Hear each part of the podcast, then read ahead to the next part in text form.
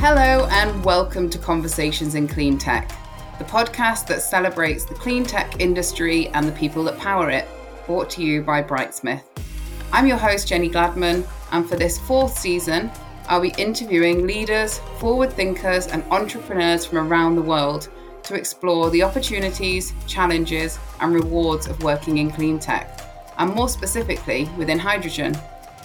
We'll be hearing from individuals with very different focuses within hydrogen, but with one clear goal of how we can fuel a cleaner, greener future.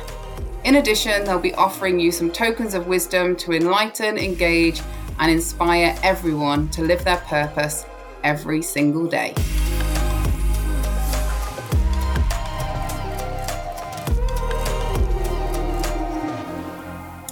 Today's guest has had an extremely interesting career spanning over a decade in the energy industry.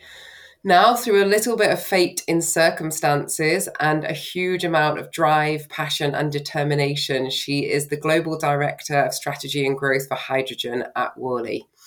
In this position, she explores opportunities for genuine transformation within the hydrogen marketplace, and we'll dig a little bit deeper into that later in the conversation.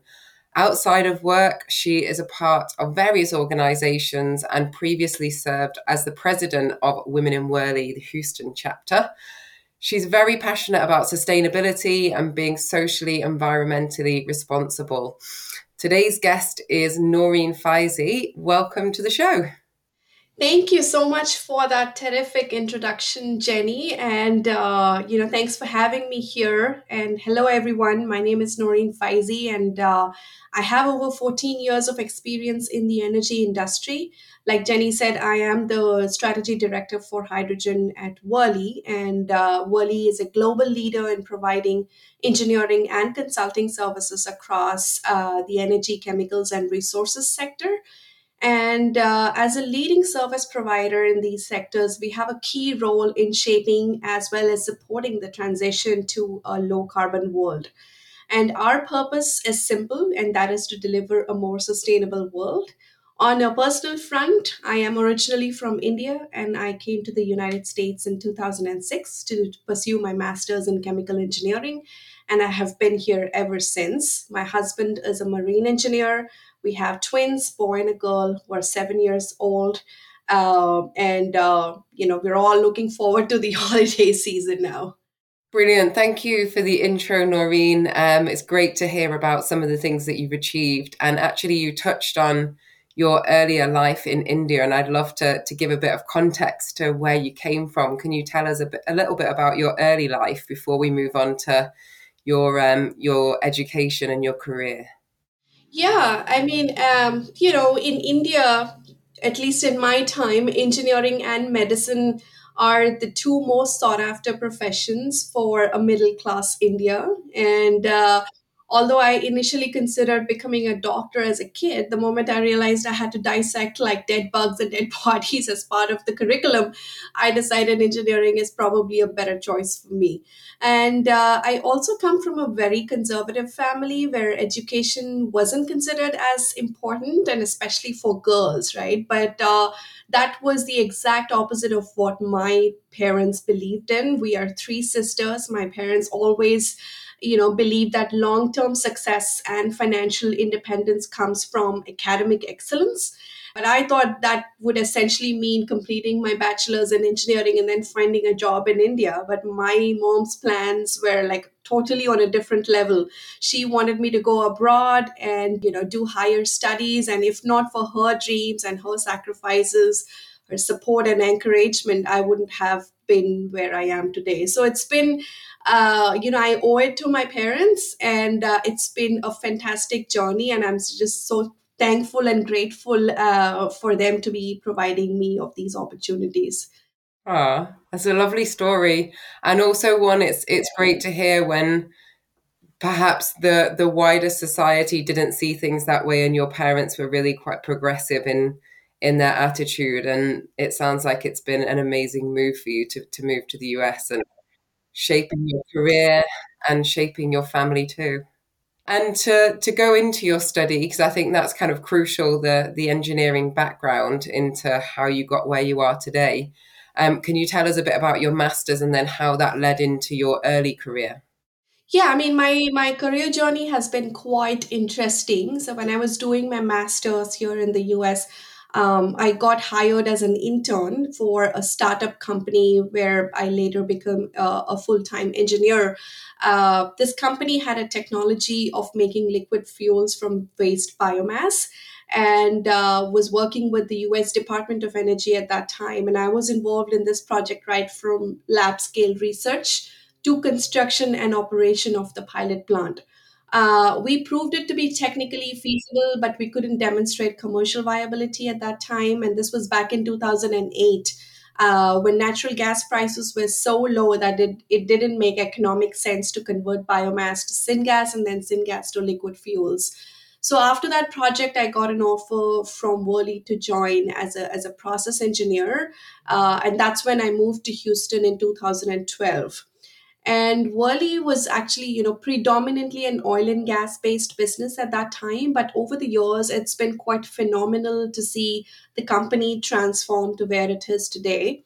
Uh, the world around us and our industry is changing more rapidly than anyone imagined. And uh, so our core business is also you know shifting in response to the world's climate change problem as well as our customer needs um, and so we are working on strategies to accelerate our growth into these key sustainability related markets, such as carbon capture, uh, wind, solar, electrification, and hydrogen. So today we have a portfolio of more than 3,000 projects related to energy transition, with more than 200 projects in low carbon hydrogen alone. And, uh, you know, those are not like full EPC type projects. Those are like really in the front end feasibility and conceptual studies. But um, the you know the bottom line is that we are on that journey, and uh, it's just exciting to be a part of that. So you know, as a company, we're also aspiring to achieve like seventy five percent of our revenue from sustainability related projects by twenty twenty six. So you can see, you know, from an oil and ga- gas predominant business to a sustainability business in just a span of a few years is quite an achievement. And uh, so this year, as part of delivering that strategy and working towards that ambition, I moved into our hydrogen business. And uh, you know, working towards a sustainable, clean future for us, for our future generations, have, has always been my passion. So it feels like I've come a full circle where I've started my journey working on a renewable energy project with the US Department of Energy to working now for Worley in this new uh, fuels business, which is hydrogen. So, I mean, it's just uh, it's just fantastic, and I you know couldn't wait to see what more to come in the next few years. And it's it's nice that you touched on the um, the transformation of the business because I think a lot of people out there hear the names of oil and gas companies and immediately write them off, but actually they're the companies that arguably have the biggest impact when they transition. Um, there's there's incredible startups out there, but it's much more difficult than, for them to have such a step change impact. Whereas actually, when you have a huge oil and gas organization making that transition, the overall impact on the energy transition can be huge. So it must be really exciting to be a part of that. Yeah, absolutely. I mean, we have like decades of experience executing all these complex oil and gas projects onshore and offshore. Uh, we have a very wide customer base. So I think the impact that we can have as an organization, as well as our customers towards the energy industry, is going to be uh, not only important, but it's going to be a significant needle uh, mover in terms of reducing the carbon emissions intensity because you know we have uh, technologies that could lower the emissions we have the expertise and uh, we have subject matter knowledge and uh, decades of experience in this field so i think that will surely be a nice synergy into transitioning into the low carbon and i mean energy is energy in the at the end of the day it's about making it more sustainable more affordable and also available, right? So it's all those three things together. Brilliant. And one thing I would like to go back to, we talked about how you started life as an engineer and now you're um, obviously working in an engineering focused organization, but your role is really quite different. And in my intro, I mentioned fate, and I think it, for a bit of context for our listeners, um, Noureen kindly explained her story to me before. Um, and when she took her maternity leave to have twins, which I'm still in awe of anybody that can do that, she returned to something slightly different. So I'll, hand back to you to tell your story. But if you can give us the the lowdown on what that return to work looked like and how it shaped your future career. Yeah, I mean, you know, my maternity leaves has been one of those turning points in my career you know, I delivered my twins in 2015, and this was when the oil prices dropped by more than 50% compared to its previous year. So it, it was quite a big hit to the industry and, of course, as a business as well. So I didn't have a lot of oil and gas projects to go back to. Was quite depressed whether I would have any work or not. But uh, you know, as I was nearing the end of my maternity leave, fortunately, I had this opportunity to be an environmental permit specialist for a big petrochemical facility. And this was one of those career defining projects for me as i have you know a lot of interaction with our customers with our other co-workers to bring all the necessary documentation together for obtaining the required permits at a local state and uh, you know from federal agencies for the project. Because obtaining these permits was very critical for the success of any project because failure to comply can lead to project delays and massive fines. Uh, so this was like a huge project and uh, therefore you know after my work on this project i got recognized as key talent in my company and uh, a few years later i had the opportunity to participate in like a company wide future leaders program which then opened the door for me to get you know to go into the strategy role that i am in currently today. So you know even even in that future leaders program when i applied for it and when i was interviewed for it i want to say that i was not into in the top future leaders finalists. But then the the the fact that i am here today you know pursuing a, a, a different profession that i like the the work that i'm doing i think uh, it is important to recognize failures as stepping stones to success. I mean literally that that is true in my case because even though i wasn't uh, you know you know i was i wasn't the winner of that program it allowed me to broaden my network. It allowed me to showcase my capabilities. So you know just a couple of months later after the program ended the program sponsors reached out to me and asked me hey you know you're working on the projects as an engineer we have this part-time role in the strategy group would you be interested in taking on that and uh, that's how it, it happened and uh, i've been doing strategy since 2018 um, initially led that for our core business, the oil and gas business, and now I'm doing it for hydrogen. And uh, it's been just quite an amazing journey of twists and turns. I just want to encourage all my listeners to, you know, not be dejected of any failures that come through your way. I mean, you fail only when you don't try it you know any opportunity that knocks on your door just give it a shot and uh, you just never know you just never know how things might uh, turn out it's a great story, and I think um, often people are very daunted coming back from maternity leave, and you kind of proved that not only did you come back successfully, but you you ended up taking a path which perhaps has suited you better, and being a people person and and working on that side of the business sounds like it's been amazing. Absolutely, yeah. And touching on coming back to work as part of a a dual professional couple as well. I think it's quite a different story to some have. How have you found that? You know, I mean, managing work and personal life is definitely not easy for dual career couples in general, and even more so when there is no family close by to support. Like I said, you know, my family is all based in India.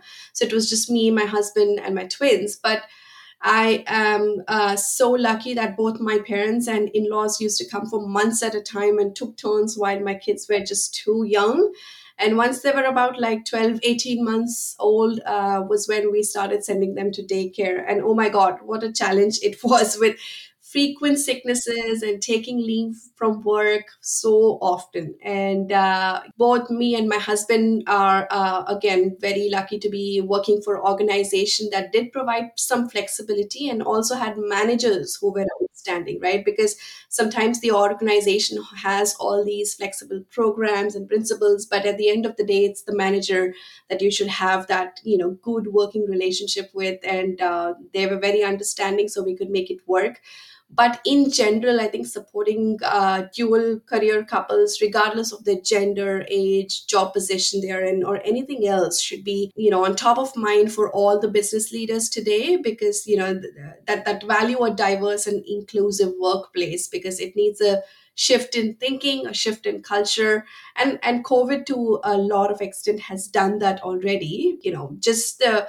giving that flexibility to your employees would you know there will be a significant payoff in terms of not just productivity and engagement, but also talent attraction and retention which we are seeing as a you know challenge in the industry today. So you know people people want to have that flexibility. People want to have control uh, not just over their professional life but also to be able to do things personally because there's life outside of work right? So you need to be able to manage those two things together hand in hand. I agree. And i'm embarking on the the daycare journey myself as you may be able to tell from the the throat. um, and it's certainly it's certainly a tricky one, and having supportive people around you is crucial um, because it, it is difficult. And I think until I was a parent myself, I probably wasn't as understanding as I could have been because really you kind of have to to go through it to to understand. Um, and then moving on to kind of hydrogen, which is the the topic of the series and actually it's a it's a funny world where you can be in it for a year and almost be a veteran. So um, since that you're at that point um, can you give us a bit of a take on the hydrogen industry as a whole and then where you fit within that? Yeah. You know when when someone recently asked me where i'm based out of i inadvertently said that i live in hydrogen. You know i am based out of houston but the number of times i use the word hydrogen in my daily conversations as well you you get the idea right? And rightfully so because the industry is experiencing like unprecedented growth and momentum. But despite all the buzz surrounding hydrogen i think there is still a lack of awareness about the use of hydrogen its safety and its role uh, in the future energy mix. Uh, national level net zero targets and policy support financial incentives all those are very great for introducing new energies in the mix but education and creating awareness of these new fuels is also equally important because no matter how attractive the economics are if the public doesn't accept it it isn't going to happen. So it is very important for us to take any opportunity we get to increase the awareness of how hydrogen is going to have long-term benefits for a for a clean and sustainable world and that too in a safe manner and uh, you know just like any other fuel right? We've grown comfortable using natural gas or gasoline that we use in our day-to-day life. Uh, hydrogen is also very same. It is you know only unsafe if it's not handled properly. And uh, a number of hydrogen properties make it safer to handle and use than the fuels commonly used today. Uh, hydrogen is non-toxic. It is lighter than air and gasoline vapor which means that it will disperse quickly into the atmosphere in the event of a leak. And, uh, you know, while it is important that we continue to develop robust safety standards for hydrogen's use in new applications, hydrogen itself is not new. It's, you know, it's been used for decades in space applications, in refineries, in fertilizer production, and um, you know in transport sector the fuel cell electric vehicles and hydrogen fueling stations are just as safe as conventional systems today because they also have to meet the same rigorous safety standards that apply to all consumer vehicles. So you know, uh, just want to reiterate that it is a safe fuel, and there is a there is hope that you know we will have a much cleaner future if hydrogen is going to be a significant part of the energy mix uh, in the in the years to come. And uh, you know, from a from a commitment and planning standpoint, I think uh, we've seen a significant increase in the uh, am- amount of uh, announced and planned national hydrogen policies in the last two years. If we compare it in the early 2019, 2020, only a handful of countries had started working on hydrogen strategies. But as of November 2022, 38 countries have announced national hydrogen strategies you know the europe middle east and the africa region is leading with 25 countries seven in the americas and six in the asia pacific uh, region. But then there are still you know significant barriers to truly uh, you know to overcome to truly enable a hydrogen economy at scale. And i think we've all heard this like a million times before but i'll say it again that you know today's hydrogen market faces like the classic chicken and egg problem between the supply and demand and both lacking secure volumes from each other to help establish that value chain. And the you know the supply chain is also quite complex and very broad ranging from utilities to you know providing power and water to hydrogen manufacturing equipment to storage to transport and distribution to end use markets. It's a huge supply chain and uh, currently the policies from the governments it focuses heavily on the supply side of the equation and less on the demand side right? So there has to be focus on what's needed to trigger the demand and then work on developing that infrastructure and supply chain to fulfill that demand and continuing to you know develop and build infrastructure that way the way we currently do will not be sufficient because we are trying we, we're, we're talking about establishing the full economy by the end of this decade and we have only eight years to do that. And uh, that's that's not a lot of time. So we need to come up with new wor- ways of working and uh, as a business as an industry we need to make systemic changes to the way we share value uh, to the way we create partnerships innovation standardization uh, all while leveraging digital tools and technologies so I think that's a long, long answer, and I could go on at least for an hour or two talking about the hydrogen industry. There's just so much to cover, but um, just wanted to, you know, give some brief points on a on a very high level. And actually, that brings me perfectly to the next question. Now, we've talked before about learning and your enjoyment of learning. Um, and I think, given the speed of change um, and the acceleration of the growth in the sector, learning is actually one of the, the most challenging things because we need to educate people outside of the sector on the benefits, but also keep the education level within the sector high. So, how do you think we can tackle that?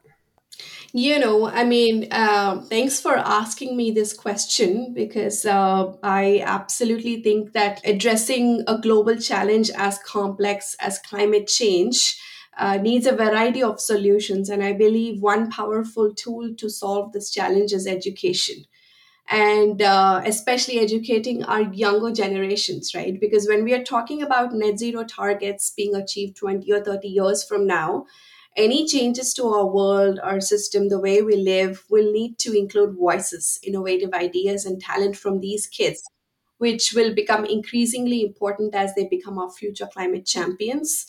And uh, in fact, I've been volunteering with an organization named Children's Environmental Literacy Foundation um, it is an organization that started back in 2008, so long before the buzzwords such as climate change and sustainability, decarbonization even became a trend, right? And uh, the, the mission of this organization is to integrate concepts of sustainability in children's curriculum starting from kindergarten to class 12 and it's such an important mission that i connect to. I mean as a mom having my kids and wanting a, wanting them to have a better life in future i think uh, i really connected with this organization and i've been an active volunteer uh, for them over the last two years. And uh, you know this organization it works with schools teachers and students that can play a critical role in increasing awareness of the local communities on uh, climate and disaster risk issues and also promote local actions to build resilience. But you know you don't have to be volunteering for any organizations. Anything you know sustainability starts with you the way you live you know the way you set examples to your friends and family and talking about all these issues with your neighbors with your co-workers. I think uh, it's just uh, important to keep reiterating the fact that we are going to see uh, a different world, a much cleaner world with uh, new fuels coming into the mix. Lovely. And I think for any of our listeners that that really rings true with, please get in touch with Noureen because I think as much as everyone doesn't have to be a volunteer, they could certainly benefit from more volunteers who have that sector specific knowledge and can really um, really pass that on and also if you imagine how many children that's reaching, it's having a huge, huge impact on that next generation. So thank you for volunteering, but also let's encourage some others who think that they would have something to offer. Yeah. yeah please reach out if you have any questions regarding the organization you can you know feel free to uh, check my linkedin profile and i've mentioned about some of the work that we uh, did for um, CELF as well and any, ideas any thoughts about how we can increase the scale of the impact i would really appreciate Excellent. And we will also link it in any of the, the posts we do on social media, the charity, so people can have a look and, and see what they're all about for themselves as well. One other question I had, and again, we mentioned in the um, the intro that you were previously the president of Women in Worley, um, and I guess it was a, a, a, really exciting time for you to be doing that. But what did that mean to you personally, and, and what sort of impact has that had within the organization? Yes, uh, you know, I, I did serve as the president of Women of Worley. We call it the WOW group. Uh, and this was a few years ago. I just served on that network for a year. But uh, at, at Worley, we know a diverse team is a strong team. And uh, that network aims to promote a workplace committed to challenging, you know, gender inequalities, conscious and unconscious bias, to creating a truly inclusive global organization from our offices to our work sites where everyone is you know treated equally uh, they they feel safe and accepted uh, as well as to promote opportunities for talented women to succeed and establish a strong global network of both men and women professionals to share leadership experience and knowledge. So, you know, we also have some men in this network to just, you know, share their leadership journey and, and provide guidance to uh, to the women of Worley and uh, the pandemic has changed everyone right? Women want more flexibility like we we discussed. They want more support. They want to be recognized. And uh, they also want to have like more opportunities. And uh, we have some fantastic initiatives as part of the wow network. And one such initiative is uh, women pipeline to ceo and this idea you know the the idea for this initiative came from a wall street journal um, article titled Where Are All the Women CEOs? This was published in 2020. And, uh, you know, it, it mentioned that in 2019, 307 companies from the Russell 3000 index appointed new CEOs. Only 26 were women out of those 307 companies. And furthermore, 17 female CEOs stepped down or were let go during that time so it's very eye opening and uh, the our our Houston business leader at that uh, at that time he suggested that we start this initiative because the objective was to continue to advance our female talent at a healthy rate and also do this in a way that builds the right credibility in the right roles along their career journeys. I mean it is a it's a it's a long way to go for our industry just as it is for many others where we want to see more and more women taking on these uh, senior leadership uh, roles which are directly you know impacting the business bottom line and uh, i'm just proud to be working for a company like Worley where we are you know having these uh, kind of initiatives and uh, you know having continued conversations at all levels of the organization. Uh, so the, the women get recognized and are promoted for for their good work. So. That's brilliant. And you're clearly very ambitious. What's next for you? Uh you know it's a good question. Yeah, so far you know i've kind of been lucky in terms of the journeys that that uh, that i took over the last 14 years. I i did know very early on that you know i'm not a uh, you know calculations person designing pumps and heat exchangers being a process engineer uh, but i do like interacting a lot with people uh, that you know just keeps me so motivated and uh, in the strategy role i think it's been a great journey uh, understanding the macro, you know, fundamentals of the market and why things are done the way they're done, and uh, you know, understanding the trends and challenges and opportunities.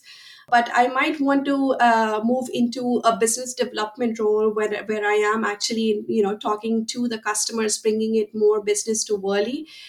Again, that's another people's type of role where you know you would be connecting with a lot of different stakeholders in my own company as well as the customer's company to bring the solutions together. So yeah i mean uh, that is my ambition is to continue to work on the uh, you know within the low carbon energy space and be a part of the transformation that the world is uh, uh, going to see. So quite excited and actually that's a topic we often reach in the podcast in various previous episodes is that what does the sector need to be successful? And actually, you're an amazing example of somebody who studied one thing, entered the sector as that, has taken a, a full U turn into strategy, and then you're still planning your next move into something different again. So I think my answer to that is always the the sector needs talented people who are ambitious and creative and have different ideas. And actually the the role that you do is less important than the wider part that you play yeah i mean just uh, you know be be open for opportunities be open to you know keep learning new things. There's never uh, you know you could i mean i truly believe that i could never be an expert in things. There's always something new to learn uh, be it from more experienced individuals or be it from the future generations. Uh, i think it's just all about learning and growing together Fantastic. Well, my very last question to you is um, what do you see for the future of hydrogen? And I know that's a huge question, but if there's any kind of couple of tidbits that you could pull out that things that you think within the next couple of years, these are some of the achievements that we will see. Yeah, Jenny, like I like I mentioned, I think uh, hydrogen is you know experiencing quite a bit of a momentum over the last uh, couple of years and in fact, the US is currently at an inflection point in terms of its action to tackle climate change. And of course, you know, hydrogen has a huge role to play in, you know, the global decarbonization strategy. You know, in the US, the Inflation Reduction Act that was signed this year has given the industry its much needed boost. Uh, but like I mentioned previously, there are still some barriers uh, similar to those in other regions across the globe that you know uh, we will have to address because government support to accelerate de- deployment of hydrogen production is great, but the demand side of the equation is still a bit unclear. Uh, so the offtake market for hydrogen is limited and also varied at the same time, which makes it a little bit more complex. And uh, you know, unlike the LNG industry, which was traded primarily for transporting natural gas, hydrogen could have uh, various potential end uses, such as in fertilizer or refining, mobility, cement, steel, um, etc. In which case, there would be multiple offtake agreements and, and higher risk of exposure to different markets. So, there is a little bit of an uncertainty and concerns over bankability and long term offtake agreements are holding the investors back. And uh, you know that's why we are seeing not as many projects reaching the fid uh, as we want to. But i think if we address these issues uh, you know to, to address these issues we, we need a whole new level of collaboration and build long lasting partnerships across both public and private sectors to truly enable the hydrogen economy of the future. But uh, I just want to say that hydrogen is not just hype. There is hope that it will clearly become a, a major, um, you know, source of energy uh, in in the years to come. And this decade would be that defining decade for hydrogen. A great answer, and I think it is. You're, you're right. There is huge amounts of hope um, and there's always those people that are, are, more considered and take a little longer, but we're seeing huge momentum and, and that upward curve is getting steeper. So, yeah, here's to the next few years. And, and hopefully, we'll redo this show in three or four years and you can talk about how that's already happened. Yeah, yeah. Would we, you know, we will look back at this time and, uh, you know, think about all the great work that we have done together to uh, to make that a reality. So can't, uh, you know, couldn't wait to make that happen. Fantastic. Well, Noureen, thank you for sharing your story. Uh, it's amazing one, and I w- wish you every success with your career um, and with achieving some of these goals that we've got coming uh, coming to us in the next few years in the hydrogen sector more generally. Um, and yeah, thank you for being a wonderful guest and for joining Conversations in Clean Tech. Thank you for this opportunity, Jenny. Really uh, enjoyed this conversation with you, and uh, I hope our audience had got some good thoughts from this podcast as well. And uh, look forward to you know staying connected. Fantastic. Thanks, Noureen. Thank you. Thank you for listening to Conversations in Clean Tech, brought to you by Brightsmith. If you've enjoyed this episode, please be sure to subscribe, like, and leave a review. Every time you do, it helps others to find the show.